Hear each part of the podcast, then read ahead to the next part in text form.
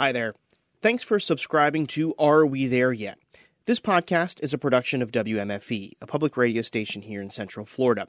We're currently in our silent drive, raising money to support shows just like this one.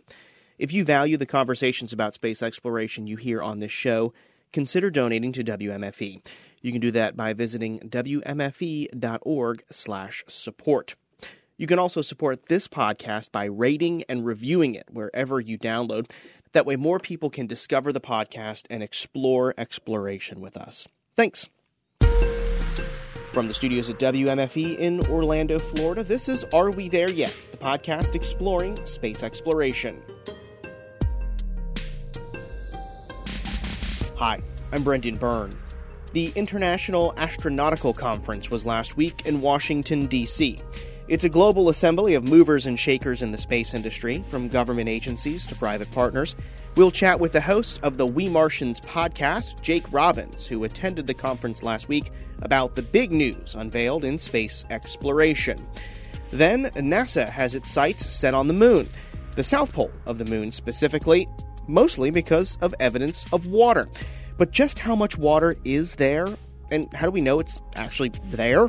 Well, we'll ask our panel of expert scientists this week. But first, the IAC. Space podcast host Jake Robins spent the week at the DC event reporting on what was going on, from moon missions to Mars rovers. And there was a lot for him to cover. Jake joins us now to talk about the IAC and just how big of an event this is. Yeah, so the International Astronautical Congress is one of the largest space conferences in the world. So I think I heard the number this year is 6,300. Um, so it's a it's a quite a large conference. Yeah, it's the kind that you can you can walk around the entire week and never see someone that you were trying to find. So it's that kind of conference. Um, it's a very internationally focused conference. So you hear a lot of really you know interesting languages in the hallways.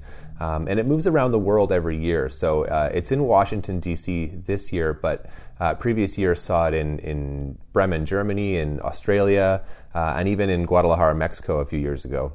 So, um, and then any of your listeners who are, you know, following the space world would probably remember this conference because this is the one where Elon Musk once announced the kind of, you know, deep space Mars architecture that they've been working on for the last three years. That was in Mexico in 2016. So it's a pretty important conference. A lot of a lot of industry, a lot of policy, and a lot of uh, kind of, you know, technology and international cooperation in space yeah, it is an opportunity for companies to kind of unveil big plans and make big announcements and really get some headlines. And, and we'll talk about some of those headlines in a bit, but I know you've been covering it the whole week.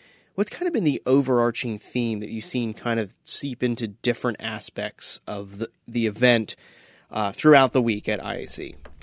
Yeah, well, I think the, the biggest kind of underlying narrative this year is is uh, the story behind NASA's Artemis program, right? So Artemis is the new uh, the new program that NASA is really trying to get off the ground still. They only announced it in March, and they've been kind of furiously spending the whole year, um, you know, gathering support and trying to find the money and getting uh, international uh, space agencies to help out with it. And so you could kind of see that in every corner of of this thing.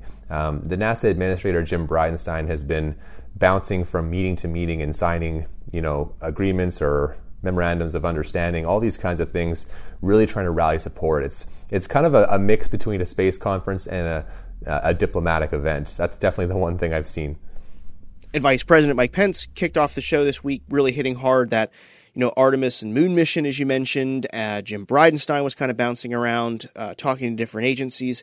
We do notice that there is some international support for this program? Yeah, um, I would probably define it as kind of on the way there. So, yeah, like you said, uh, Mike Pence did kick off the uh, the whole event, which really kind of tells you the level of importance they're putting into this. So, um, that the vice president uh, took the time to come, and uh, he he walked. He did a you know kind of the the right thing where he walked the line of ensuring that America had been will, will be the leader of this program, but that the help of international agencies was was really really important. And throughout the week, you saw sort of the, the different agencies take their time to to you know make a comment on that. Um, the most important event was the heads of agencies panel, which had uh, six or seven space agency um, leaders on stage, and Jim Bridenstine kicked that one off and, and talked about the importance of the Artemis. You know, it was really notable. He didn't talk about science programs at NASA. He didn't talk about aeronautics. He didn't talk about anything but Artemis. Um, so you already have Canada has has pledged support. They were the first ones to to tell uh, NASA they wanted to help out, and we have uh, just kicking off the conference. Leading into it, the Japanese Space Agency said that they wanted to participate as well. So the the next big you know, I would say the big two that that uh, Jim Bridenstine has to lock up is the European Space Agency. So um, they're always kind of a big partner, and they probably will be a partner. It's just kind of we need to work out the details. And then the Russian Space Agency as well is kind of um, not very far down the path of locking down those details. So those are the two I think that he's really really hunting this week. As you kind of alluded to this, Jake, um, this this is the time for these heads of agencies to practice a little bit of diplomacy, right? And, and you know reach their partners and say, hey, I need help with this, I need help with that. Um, is that kind of what you're you're seeing with the U.S., especially with Artemis program, when it looks like funding for this program is going to be stalled in the U.S. Congress? Are you seeing Bridenstine reaching out and trying to get some money for it uh, from from his international partners? Absolutely, yeah, and and you know the European one is a really notable example because the European Space Agency is sort of the overarching uh, space agency that that takes funding from from individual countries, individual member states. I think they have 22 member states, uh, and kind of approaches the world as a unified budget. But the individual countries in Europe also have national space programs. So, you know, if you think of Germany, for example, Germany is a member of ESA, but they also have the German Space Agency, DLR. So you're kind of running two agencies at the same time. And what I've seen from Jim this week is uh, not only trying to approach Jan Werner, who's the, the director general of ESA, and getting that you know agreement signed up. He's also been approaching the individual space agencies. Um, there was an agreement signed with Italy. Um, we've seen him with uh, I think. Uh, I'm trying to remember the other countries, but it's been three or four other countries. But um, so he's really trying every angle. That's that's the, the thing that I've, I've noticed for sure. Now, the, the Trump administration has set that 2024 deadline. Some talks in Congress recently have kind of poured some cold water on that. And while folks in the space industry have also not thought that that deadline will be met, what, what kind of rumblings are you hearing uh, from the folks there? Is 2024 a date that NASA can make, or is it kind of pie in the sky thinking?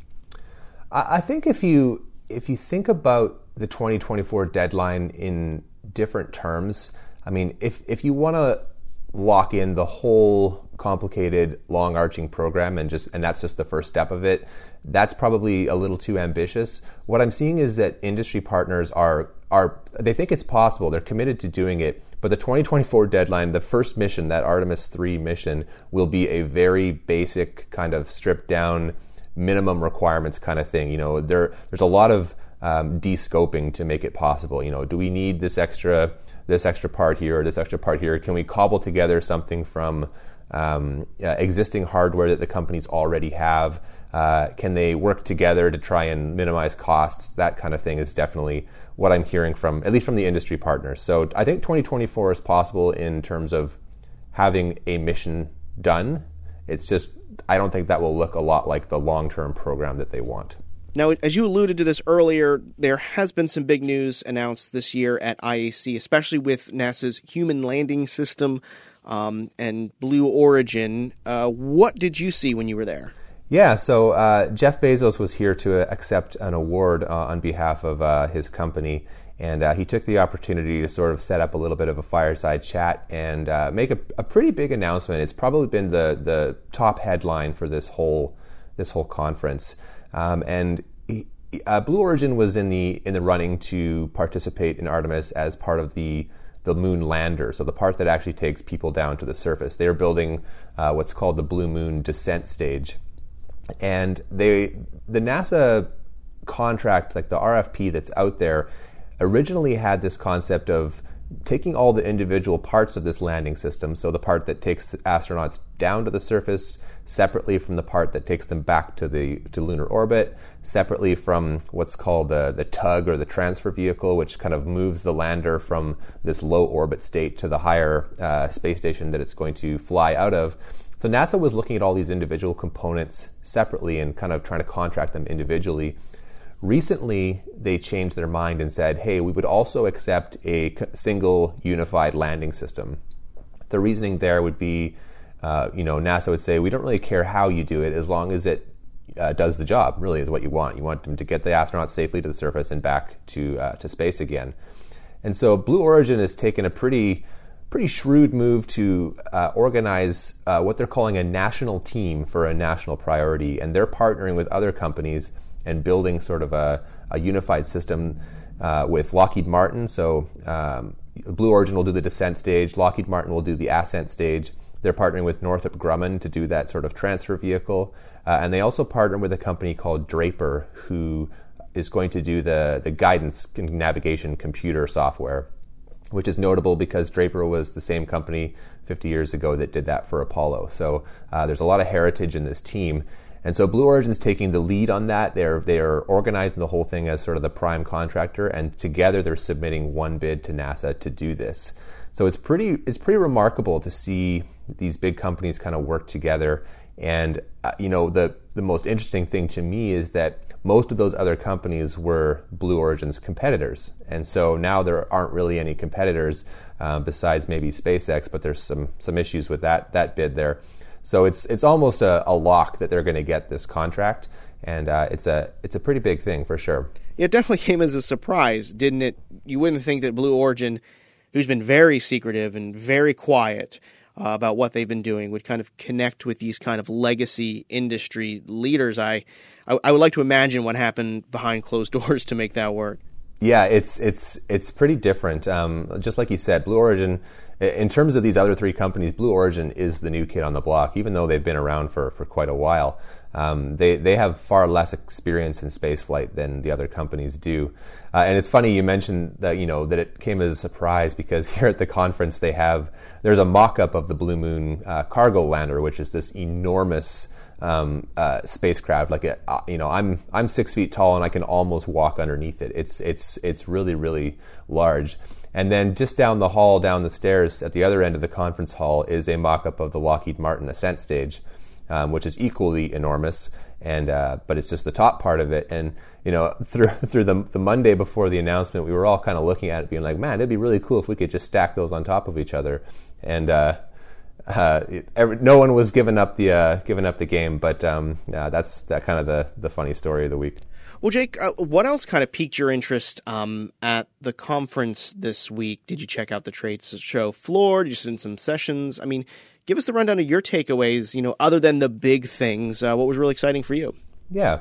Well, uh, through the week, there's, yeah, the exhibition hall is probably the other big highlight. So, this is a, a giant kind of trade show space where all sorts of companies are trying to make their mark um, and uh, you know network and, and and make deals behind the scenes. it's it's really a deal making conference because even you can even see that in a lot of the booths where they'll have sort of a, you know a front facing table with pamphlets and someone to talk to you about what the company is doing, and then in the back part of the booth is literally a, a uh, you know a, a, throw throw together meeting room to talk about business and science stuff. So um, it's definitely a, a, working conference in that respect. Um, the the trade show was was really interesting because you, you just got to see all these different uh, international agencies have their booths. So you walk down the kind of road and then you see the Australian Space Agency and then the Belgian Space Agency. Uh, the United Arab Emirates is here, which is kind of a, a, a really new space agency that's trying to make their mark. Uh, Jap- Japanese Space Agency, the, all these different kind of cultures coming together, and then it's all mixed in with industry. So you see uh, a lot of small space startups that have uh, very small booths, just really trying to you know get their foot in the door, versus someone like Lockheed Martin who uh, had a giant kind of uh, display with VR setups and a coffee bar and and all sorts of really fun stuff there. So that was definitely a highlight. Uh, I definitely spent a lot of time in there, just trying to uh, meet people and see what was going on and have some interesting conversations. And then alongside the trade show, you have the, the, there's kind of the, what's called a technical program. So there are all these little meeting chambers around the outside, and individual uh, engineers and policymakers and scientists are giving kind of talks on the work that they're doing. Uh, it's a lot of content. There's you know you couldn't go to all of them even if you wanted to. Uh, there were some really interesting ones on Mars, which is a, a, topic that I'm definitely interested in. So seeing updates on some of the Mars spacecraft uh, that are all traveling next year. So Next year's a big launch window. Uh, NASA's sending a spacecraft to Mars. Uh, the Europeans are sending a spacecraft to Mars. The United Arab Emirates are sending a spacecraft to Mars. The Chinese are sending a spacecraft to Mars. It's sort of a, a flotilla of Mars spacecraft going there next year. So I got to see a lot of updates on that from the from the agency heads, which is definitely interesting. Uh, and then I'd say maybe uh, some of the other uh, plenary talks were definitely highlights. Uh, we saw an update from NASA on the Europa Clipper, which is a really exciting spacecraft that's going to be uh, traveling to that Jupiter's moon Europa and to try and sample some of the uh, the vents. You know, this moon is shooting off water into space, and, and, and who knows what could be under the ice there. It could be it could be life. It's definitely an environment that would be um, unsurprising to hold life if it were here on Earth. So that was pretty exciting. Uh, we saw there was a commercial uh, astronaut, suborbital astronaut panel. So this was members of Blue Origin and Virgin Galactic, who are both competing to send people to space on these kind of short little hops, which was pretty exciting. It was really, Brendan, it was a really broad conference. There was just a lot going on. And uh, I think every individual attendee can really make the conference what they want to make it and, and have a completely different experience, which is really, really exciting. Well, I'm glad you're able to share your experience and your reporting with us. Um, but before I let you go, I have to pick your brain because uh, you're my go to person for what's ahead for Mars news, Jake. Um, what are you keeping your eyes on uh, when it comes to exploring the red planet? What's the next big thing? Yeah, well, I think I, am I'm, I'm laser focused on this launch window that's coming up next sun, uh, next summer. So July of 2020 is when those four spacecraft are going. Um, it's the flotilla of spacecraft. It's the like the Mars caravan. I don't, I don't know. We need to come up with a good branding for it just to to make it really exciting. Um, but I mean, NASA's uh, flagship rover Mars 2020 is probably the the headline of that of that group. It's a really exciting spacecraft going to a place called Jezero Crater. It's going to be taking samples of Mars and putting it in kind of like a, a little box that's going to be left on the surface for pickup later, uh, which will be the first kind of unadulterated samples that we'll bring back from Mars to Earth. So that's really, really exciting. Uh, the Europeans are also sending the rover. It's called the uh, the mission's called ExoMars, and the rover is called the Rosalind Franklin. And uh, it's really exciting because it has a two meter drill, which is a, a huge, huge drill. Um, now that one I am keeping an eye on because they have had some problems with their parachutes, and so uh, that one's a little less certain at this point. But based on what I heard this week, it sounds like they know what's going on with it, and they're confident they can fix it in time. Uh, but that one will really come down to the wire. The Chinese mission is is really who knows. We don't get a lot of information from them. Uh, it's supposed to be an orbiter, a lander, and a rover, which is very ambitious for their first mission to Mars. Um, but uh, yeah, like I don't have hardly any information on that, so I, I can't tell you a lot what's going on there.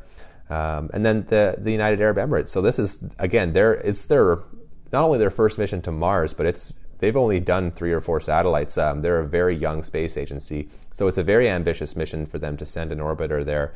Uh, but speaking with some of the attendees here, it sounds like they are very um, they're they're on their game. They're they're they're taking their time.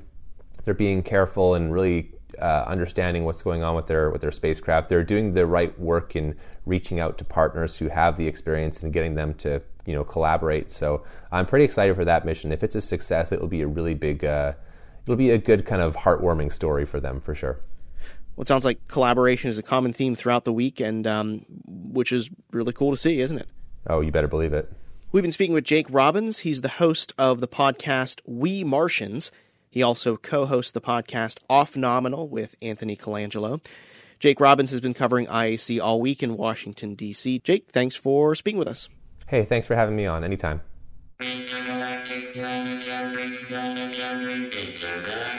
Well, as we heard from Jake Robins earlier, NASA is focusing on a new moonshot called Artemis.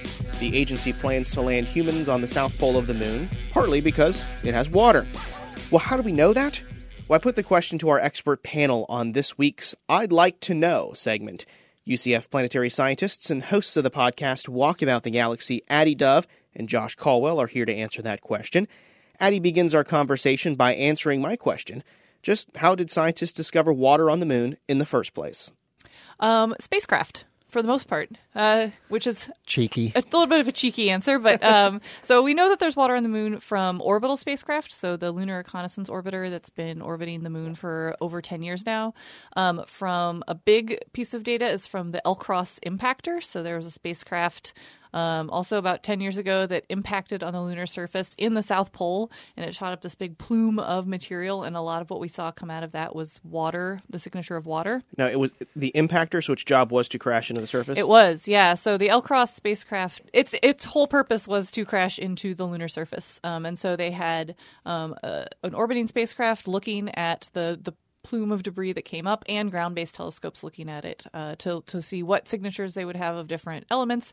We strangely saw like mercury, but also a lot of water and sort of silicon and other elements you'd expect to see. Same uh, technique was done with the Deep Impact mission, which launched an impactor into a comet. So you dig a hole, you get to see underneath the surface because this most of the water is uh, well at the at the South Polar region. You have water adsorbed individual molecules mm-hmm. sticking to the rocks on the surface because that's the part of the moon where the sun don't shine. Mm-hmm. You have these permanently shadowed regions, and so it can be cold there. So if a water molecule that comes from a comet, perhaps that maybe hit the moon at some point, and the water evaporates or mm-hmm. sublimates, those molecules sort of hop across the surface of the moon, and if they end up landing in a place that's very cold, they'll stick there. Mm-hmm. So you can accumulate water in the south polar region where it's permanently shadowed or shadowed for very, very long periods of time. So that's why there's particularly particular interest in that region. Mhm. And what I'm gathering is if you don't know something, crash something into it, right? That's Yes. that's a pretty good technique for uh, what we do a lot of times in science, if we can.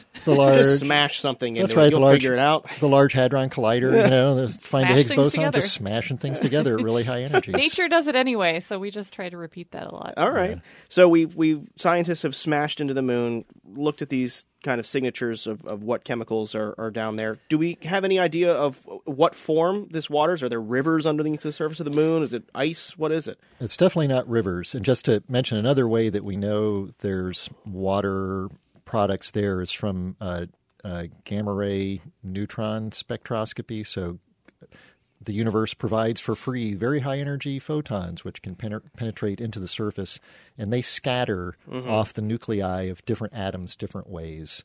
And so that's an, a way to sort of look at the elemental composition of the stuff underneath the surface as well. So there are all those different measurements that we're saying there are some water molecules down there, but not flowing rivers. Not flowing rivers. And actually, usually what we see is evidence that there are like OHs, so an oxygen and a hydrogen, or a hydrogen. Um, most of these uh, signals we see actually tell us it's those types of molecules, not specifically H2O for water. Um, but generally, we can infer that if we see those things, there's also water there. Um, so there are a lot of sort of spectral signals that are easier to see from for like an OH signature than there are for water. Um, and so that's a lot of what we use is we see, okay, well, there's probably something that's the right chemical composition on the surface. It's the right approximate amount of those elements. So it's probably water. And a lot of the interest in water isn't for the H2O, it's for the H and for the O. Right. So as long as they're there, right? As long can- as they're there. In fact, if we found H2O, probably the first thing you do is split Break it it up. apart. so you could use the O to breathe, Uh-huh. and you could also use it as oxidizer for, the, in other words, the thing that burns the fuel that you've got. Since there's no air on the moon, you got to bring your own oxygen. So very valuable if you know we're exploring the moon and want to use the moon as a, a jumping off point to go someplace else like Mars or deep space. Um, how sure are we of the amount that is underneath the surface? So, not very sure. Um, we've seen, we can see that there are some like daily changes in the amount of uh, sort of little vapor on the surface of the moon at different places. Down in the South Pole, um, there are some newer studies that have shown that there's probably more buried water than we expected. Um, so, it's maybe ice that's mixed in with the, the regolith and the dirt down there. Um, but we don't have a great grasp on exactly how much it is and there's been some numbers like billions of tons thrown around that are probably high Optimistically. overest- optimistic.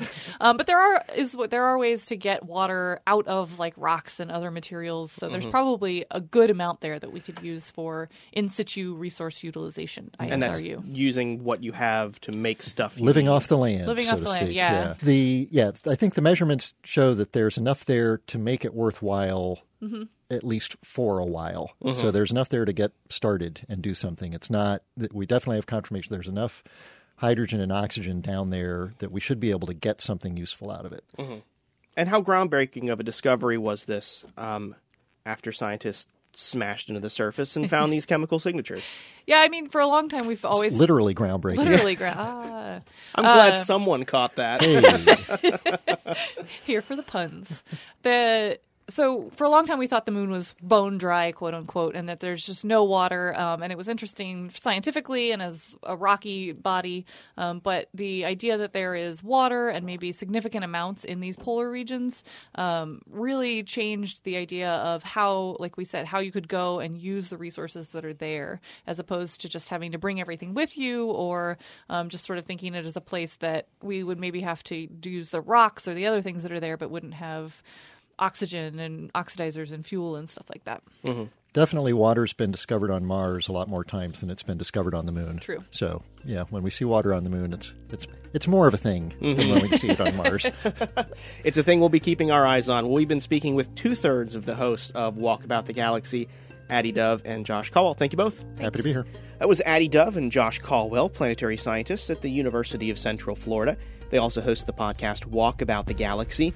Check it out wherever you download this podcast or go to their website, walkaboutthegalaxy.com. And if you have a question for the I'd Like to Know segment, send it in. You can do that by email. It's are we there yet at wmfe.org. You can shoot me a tweet at AWTYMars or find the show on Facebook. Search for Are We There Yet podcast. Well, that's going to do it for this episode. Be sure to follow us on social media for the latest in space news or head on over to wmfe.org slash space. This podcast is a production of WMFE and support for it comes from listeners just like you. Show your support with a donation. Visit wmfe.org slash support. Until next time, I am Brendan Byrne. Thanks for listening.